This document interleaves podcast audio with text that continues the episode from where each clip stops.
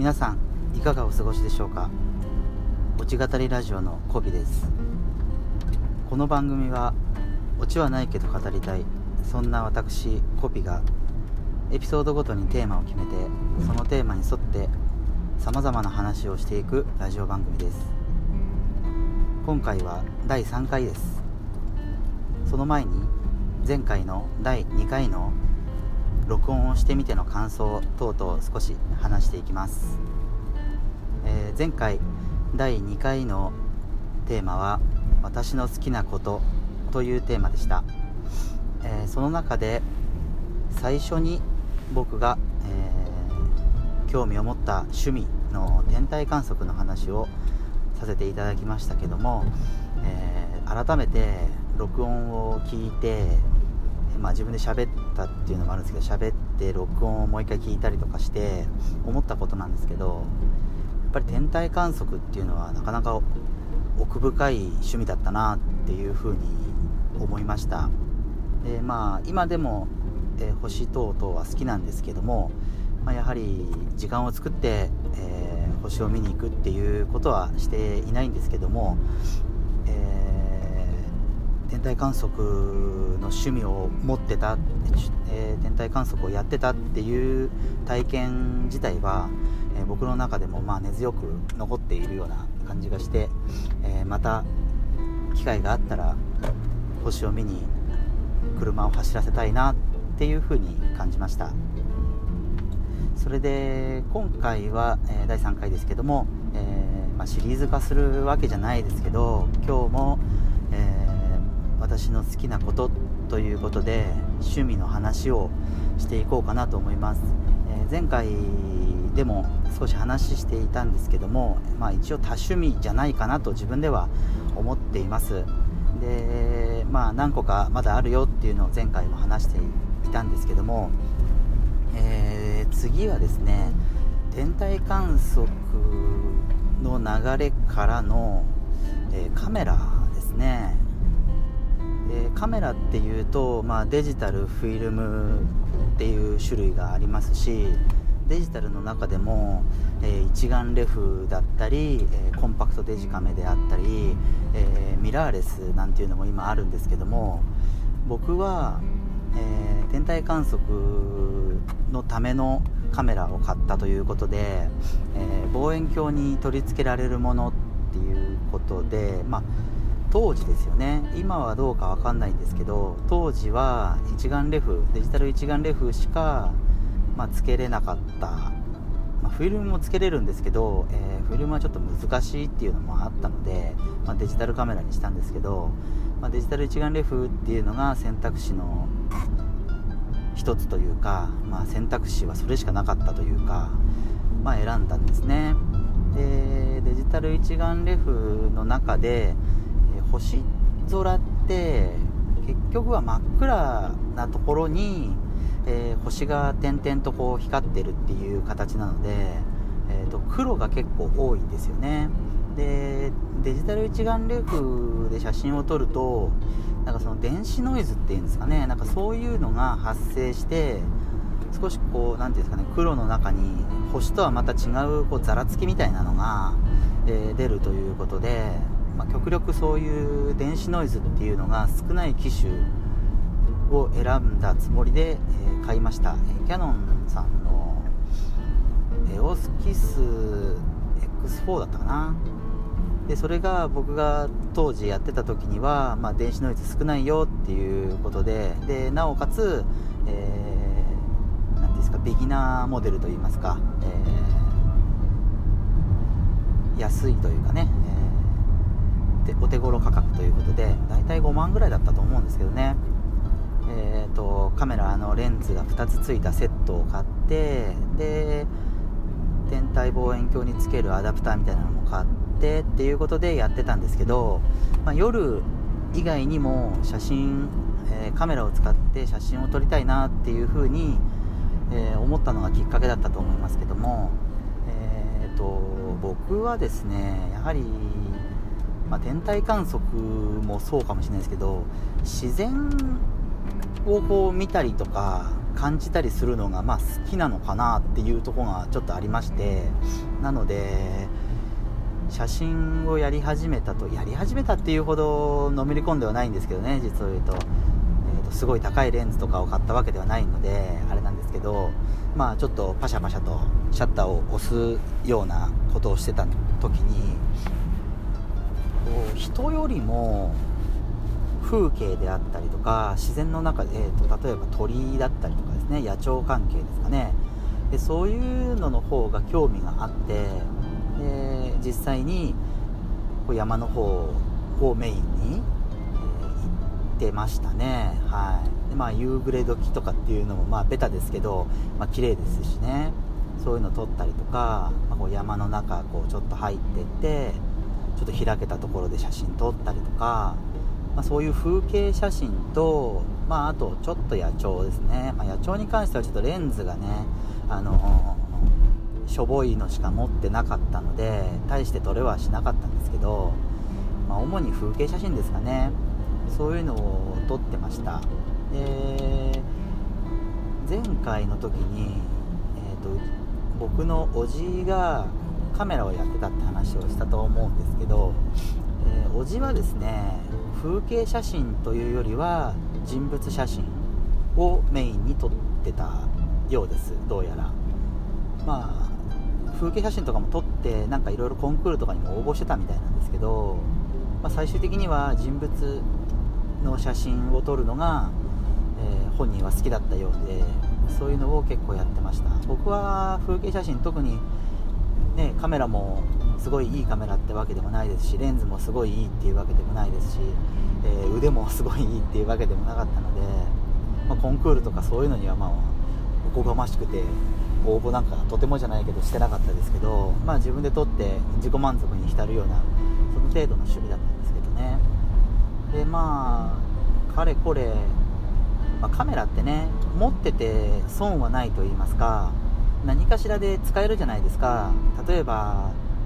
まあちょっと一眼レフじゃでかいんですけど友達と遊び行った時とかに写真撮るっていうのもまあまあできるじゃないですか、まあ、デジカメとかよりもスマホの方がも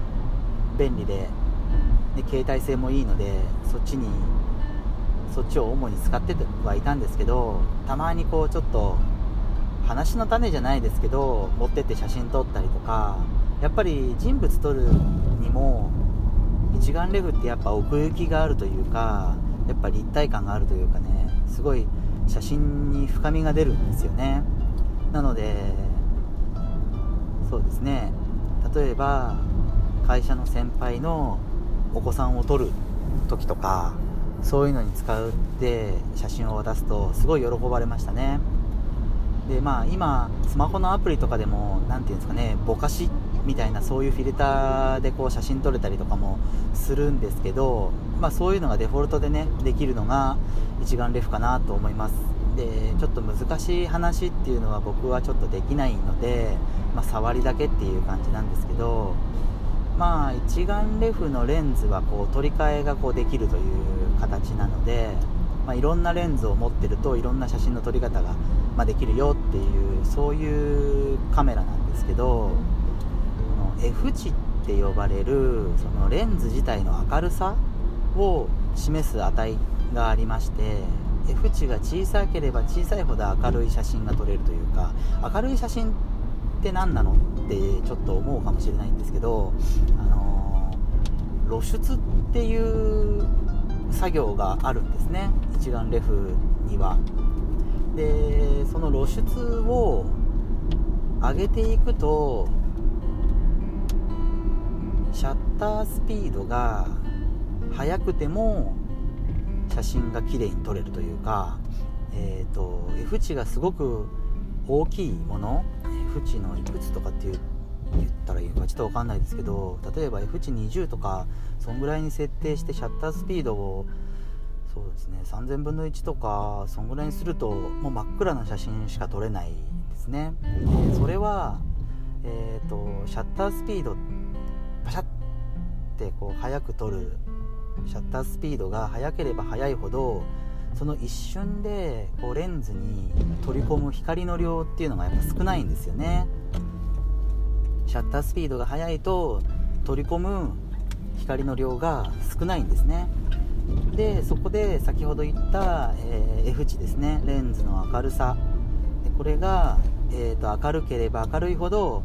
そのシャッターを切った瞬間にたくさんの光を取り込むことができるので、えーと、写真がくらぼったくならないっていうんですかね、まあ、そういった感じですね。もしかしたらちょっとね、ベテランの方から言ったらそうじゃねえよっていうのもあるかもしれないんですけど、まあ、一応少しかじった程度の人間の認識としてはそんな感じですね。でシャッタースピードを速くする場面って何なのかっていうと例えば動いてるものですよね、えー、鳥だったり、えーと、例えば小さい子供とかもそうですよね。動き回ってて動止まらないですよね。そういった対象を、まあ、被写体っていうんですけどね。そういうのを。被写体を撮るときにはやっぱりシャッタースピードが速くないと,、えーと、そのいい瞬間っていうのを抑えられないんですよね。でその時にシャッタースピードを上げます。で瞬間いい瞬間を切り取ることができたけども写真がくらぼったいってなったらそれはもう見れたもんじゃないですよね。誰うちの子撮ってるのにこの子誰っていうもうほんと暗いところで写真撮ったのかなっていうぐらい暗くなってしまうんですね。なのでそういう F 値とかっていうのも結構大事だったりするんですけどえっ、ー、と F 値が高い、えーと、少ない小さいと、え、明るく撮れるのとあと,、えーと、ぼかすことができるんですよね。要するにピントが合う、えーと、幅、え、横幅じゃないですね、えー、と奥行きの話ですけどがそのピントが合う幅が狭くなるんですね。なので例えば1メートル、えーと、5メートル先の人間を撮った時に5メートル先の人間が前に突き出してるグー。ちょっと例えが変かもしれないですけど、えーとその人間が突き出してるグーを一緒に写真に撮ると F 値が小さいとグーがボケる。またはグーにピントがいった場合は人物がボケるんですね。で F 値を、えー、大きくすると、まあ、暗くなるっていう話した時の F 値ですね。を多くすると人物とグーはピントが同じ同じようにピントがあったように見えるですね。ちょっと難しいですね。僕もちょっとそんなにこう何て言うんですかね。全てをこう理解して喋ってるわけじゃないんでちょっと申し訳ないんですけど一応そんな感じですね。なので例えば風景写真まあ、風景写真っていうのはちょっとね遠くにあるものだったりするのであまり関係はないかもしれないんですけどこうファインダーで覗いている風景全てにピントをこう合ってるように写真を撮りたい場合は F 値を、高く設定して写真を撮った方がいいですね。きっとわかんないですけど。はいすいません。っていうような感じの使い方をしますね。えっ、ー、と写真全あそうですね。あの、集合写真とかで、えーと、人がいっぱいいてこういろんなポーズしてってなってる時にたりとかこう前にいた人もいれば後ろにいた人もいるなんていう時に写真を撮る時ですね。そういった時に、えー、ピントがこの人のグーのとこにしか合ってないよとかこの人の顔には合ってるけど他の人の顔には合ってなくてモザイクみたいになっちゃってるよみたいなそういった感じにならないように、えー、縁を調整して写真を撮ったりしますね。その方がいいね、うん、その方が分かりやすいか。まあ、そういった感じで、まあ、レンズ1つ撮っても、まあ、他にもいろいろあるんですけど、まあ、僕はそんなに、えー、がっつりやってなかったのでちょっと説明はできないんですけど、まあ、他にもいろんな要素があります。で、えーと、カメラ自体にも、えー、いろんな、えー、要素があってそういうのをいろいろ組み合わせて、えーと素晴らしい写真が撮られているわけですね。で僕自身も、まあ、ちょっとそういうのにこうのめり込んでいこうかなっていうふうに思ってたんですけどいかんせんですね天体望遠鏡を買うのにちょっと貯金を崩したって話したと思うんですけどを崩した結果ですねやはりちょっとこれは節約しなきゃまずいんじゃないかっていうそういう結論に至りましてでまあレンズって本当に高いものだと100万とか平気でしちゃうようなものもあるし普通にちっちゃいあのレンズで20万とか30万とかっていう風にするレンズもあったりするのでまあ俗に言うレンズ沼みたいなのにはまっちゃうとお金がいくらあっても足りないよって話になっちゃうんでまあ最初のスターターキットみたいに買ったカメラの付属していたレンズとあとえー、そうですね。他のメーカーさんのちょっとお安いレンズですね。1万円とか2万円とかその程度のものを、えー、23個買い足しましてでそれを、えー、駆使して、えー、写真を撮って遊んでましたね。でそれは結局1年ぐらいで終わっちゃったのかな。特にねあの何て言うんですかねずっと続けなきゃいけないわけじゃないというか、まあ、先ほども話しましたけども何かしら持ってれば役に立つものなので、まあ、あえてこれを趣味にしようっていう感じはなくなって、まあ、たまにこう誰か撮ったりとかちょっといい風景あったら撮ろうとかそういった感じで、えー、カメラの趣味っていうのは終わりましたね。それでそうですね。とれこれで終わっちゃうとちょっと僕的には話し足りないのでその次の趣味の話をしようかなと思います、えー、写真天体観測写真ときて僕が次にやったのがゴルフですね。でゴルフってなんでまた急に体動かす系やねんって思うかもしれないんですけど、まあ、当時ですね、えーと、若者の中でも結構ゴルフをやるような、えー、ていうんですか流れというんですかねそういうのができ始めてもともとうちの父親もゴルフは好きでやってたんですけどちょっともうなかなか何ていうんですかねゴルフコンペ行ったりとかそういうのするのもなんかちょっと面倒くさくなってきちゃったからもしクラブ欲しければやるよみたいな感じで話をもらってたのであちょっと面白そうだなっていうふうにも思ってたし、まあ、クラブをね親父がくれるっていうことだったのでじゃあお金かかんないからいいかなっていうふうに思って始めたんですね。で当時は、えーと、僕以外に地元の友達だったりとか知り合いになかなかゴルフやってるよっていう同世代のいなかったんですよね。でまたそういうのもね仲間募集みたいなのそういう SNS みたいなのがいろいろあればよかったんですけど僕もそういうの本当に疎かったのでそういう仲間集めもせずとりあえず近くにある打ちっぱなしの練習場に行って、えー、1人で黙々とひたすらボールを打つ練習をしてでどのぐらいかな？3ヶ月ぐらい経った時に仕事の先輩がゴルフやってるならちょっと一緒に行こうよみたいな感じで声をかけてくれてでもう1人、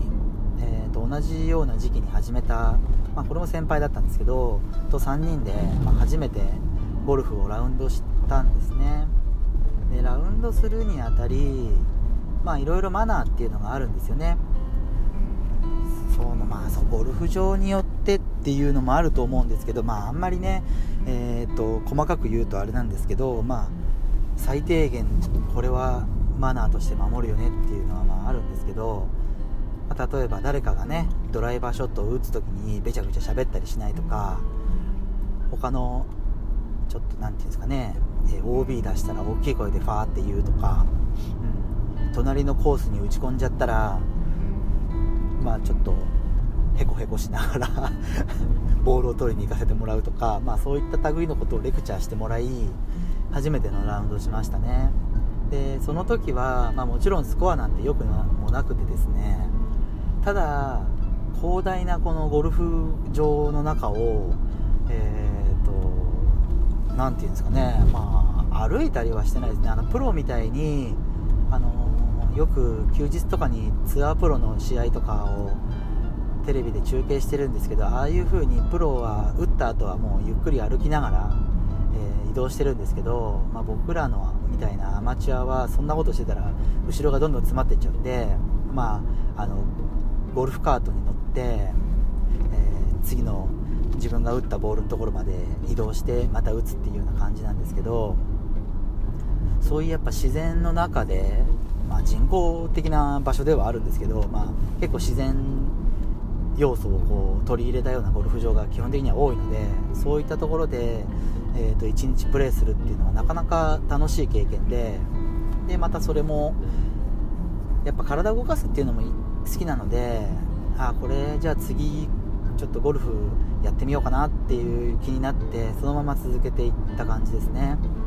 でゴルフも大体そうですね1年から1年半ぐらいやりましたかね。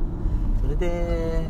その最初に声をかけてくれた先輩と大体2人で行くようになったんですけどまあその先輩とちょっと馬が合わないっていうのがこう1年ぐらい経ってから思ったっていうか分かったんですね。でやっぱりね馬が合わない人間と一緒に何かしらをするっていうのって結構苦痛ですよね。なので少しでゴルフ自体も熱がちょっと冷めてきたっていうのもあって、まあ、その先輩とはちょっと距離を置くような形でゴルフも、えー、一旦やめましたね。で一旦やめたっていうのはまたまあ再燃したってことなんですけど、えーと、それから多分3年後ぐらいですかね。僕が仕事を変えたタイミングで、えーと、地元の友達とこう休みが合うようになったんですよね。でそれで地元の友達ゴルフやってるやつがいてでそいつとまあ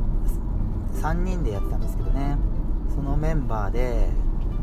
やっぱ地元の連れですからね。あの変に気も使わないですしやっぱ盛り上がるその何て言うんですかねネタというかツボも一緒なのでやっぱ楽しいんですよね。でまたゴルフやりだして、まあ、それでも僕はあんまりこうお金がなかったので転職したばっかりだったっていうのもあったんですけどあんまりお金なくてこの毎月ゴルフに行くとか毎週ゴルフに行くっていうのはできなくてですね何ヶ月かに1回、えー、ゴルフに行くっていうスタイルだったんで、まあ、スコアもそんなにどんどんどんどん良くなっていくっていう感じではなかったんですけどね、まあ、それでも、ね、スコア重視じゃなくて、楽しんだもん勝ちじゃないですけど、ま連れとワイワイ、まあマナーは最低限のマナーを守りつつもワイワイ楽しくやるゴルフっていうのが好きだったので、まあ、続けてましたね。でそうですねそれも大体まあ2年ぐらいその後やったのかなっていうとこなんですけどそれで今に至るって感じですかね、うん、そのままずっと結局今はもう年一にしか行ってないんですけどね僕は。年一えっ、ー、と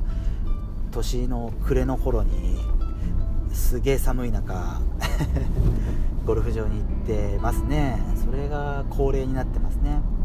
なので今ゴルフ熱がすごいあるかって言ったらもう今はそんなないですね。なんですけどまあやっぱり楽しい空間というかね楽しいひとときがあるっていうのは僕も分かってるので、えーと、年一になっちゃってますけどね。今、えー、行ってるような形ですかね。はい。そんな感じですかね。天体観測カメラ。その後ゴルフですね。であと、えー、どのぐらいかな。1つ2つ3つかな。あと3つぐらいあるのあるかな。紹介できそうな趣味のようなものがね。でそうですね。ゴルフのことについては本当に僕はもう素人に毛が生えた程度だってあの特にこう何て言うんですかね。こういう風にするんだよみたいなそういうあの説明とかはできないです。本当にカメラよりも説明できないんでもう何も言いませんこれに関しては。はい。なのでまあゴルフとか今ゴルフだけじゃないですけどいろいろあの動画とかネット上に溢れてるじゃないですか。なんでそういうのを見た方が絶対に理解できるかなと思いますのでもし、えー、ゴルフかって思った方がいたら、まあ、そういうネット上の動画をこう漁ってみてもらってですね。で興味をさらに湧き立ててもらえればいいかなと思います。カメラも同様ですね。カメラも、えー、そうですね。いろいろその被写体によってはなんかトラブルがあったりとかするみたいですね。特に野鳥の方では。そう。まあ調べてみればわかるかもしれないですけどねそういうのもね。なのでまあ興味が出た方は、まあ、ネットとかでいろいろ調べてもらって、えー、やってみてはどうかなと思います。はい、えー、今日はこんな感じですかね。はい。じゃあ今日はここまでとします。はい、えー、落ち語りラジオのコピーでした。ありがとうございました。